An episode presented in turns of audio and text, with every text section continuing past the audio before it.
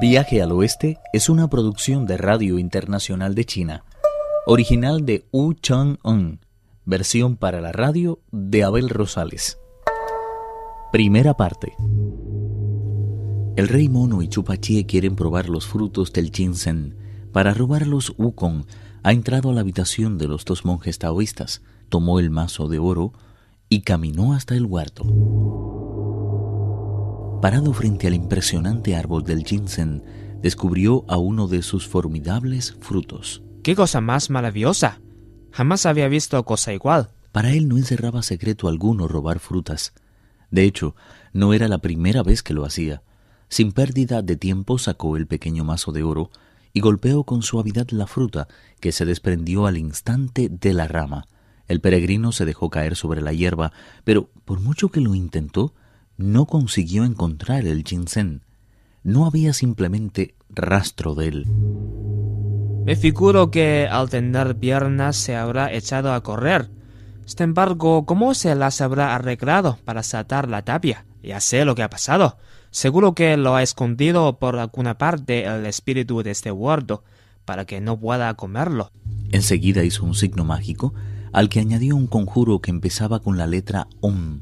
Su gesto se tornó tan poderoso que no tardó en aparecer el espíritu del huerto, inclinándose respetuosamente y diciendo ¿En qué puede servir este humilde esclavo, gran sabio? ¿No sabes que soy el ladrón más famoso del mundo? Nadie se atrevió a despojarme de mi poder cuando me apropié de los melocotones importales, del pino del emperador y de las píldoras de la longevidad. ¿Cómo has tenido tú el valor de llevarte el fruto que acabo de arrancarle a este árbol? Lo que crece en los árboles es patrimonio de todas las aves.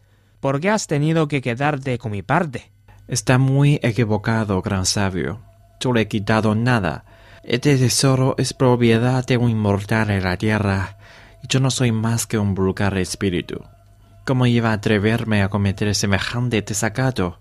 A mí ni siquiera me está permitido oler esos frutos. ¿Cómo es que ha desaparecido nada más caer al suelo? Es muy posible que esté al tanto de sus propiedades para arrancar la vida, pero se ve que desconoce absolutamente todo sobre él. ¿Qué quieres decir? Que este árbol tarda aproximadamente tres mil años en florecer, invierte otro tanto en dar fruto y lo conserva en sus ramas durante un periodo exactamente igual. Quien no vuela una sola vez puede vivir más de 360 años. Y quien tenga la fortuna de comerlo es capaz de alcanzar los 47 mil años. Sin embargo, un fruto tan valioso se encuentra totalmente a merced de las cinco fases. ¿Y eso qué significa? Muy sencillo, que se desprende a contacto con el oro, se seca con el de la madera, se disuelve con el del agua, se marchita con el del fuego y se diluye con el de la tierra. Ese es el motivo por el que has tenido que valerle de un objeto de oro para arrancarlo. Tenías que haberte servido además de una bandeja cubierta con un manderito de seda. De esa forma hubieras evitado el contacto con la madera. Es más, a la hora de comerlo es preciso disolverlo con un poco de agua en un recipiente y mantenerlo alejado cuando se pueda del fuego. Lo que ha ocurrido en definitiva ha sido que al tocar la tierra se ha asimilado totalmente a ella. Perdona por haberte echado la culpa sin motivo. Si quieres, puedes marcharte. Visiblemente complacido, el espíritu del huerto se inclinó y regresó a su morada oficial. El gran sabio volvió a subirse al árbol, hizo una especie de saco con su camisa de seda y apartando cuidadosamente las hojas y las ramas, golpeó tres frutos con el pequeño mazo de oro que fueron a parar al fondo del tejido. Loco de contento, saltó otra vez a tierra y corrió hacia la cocina. ¿Son estos los frutos de los que hablabas? Así dijo Sun Wukong a Chupachie cuando llegó a la cocina. Ha sido más fácil conseguirlos de lo que esperaba. Así que llama al Ponzo Shah y que venga a probarlos. No está bien dejarle fuera de un banquete tan suntuoso como este. Al ver los frutos, Wu Qing recordó. Cuando desempeñaba el cargo de levantador de la cortina, vi en cierta ocasión a varios inmortales regalárselos a la reina madre con motivo de su cumpleaños, pero no los he probado jamás. ¿Piensas darme ahora esa oportunidad? Por supuesto, ¿para qué crees que he traído tres? Cada uno cogió el suyo. Pachie poseía un enorme apetito y una boca que superaba toda medida. No esperó pues ni un solo segundo y se lo tragó como si se tratara de una simple pepita de melón. Eh, me temo que lo he comido demasiado deprisa. Yo no soy tan cometido como ustedes que les gustan saborearlo con fruición. A mí no me va eso de masticar. Lo triste es que no me lo he tragado y ni siquiera sé si tenía pepita.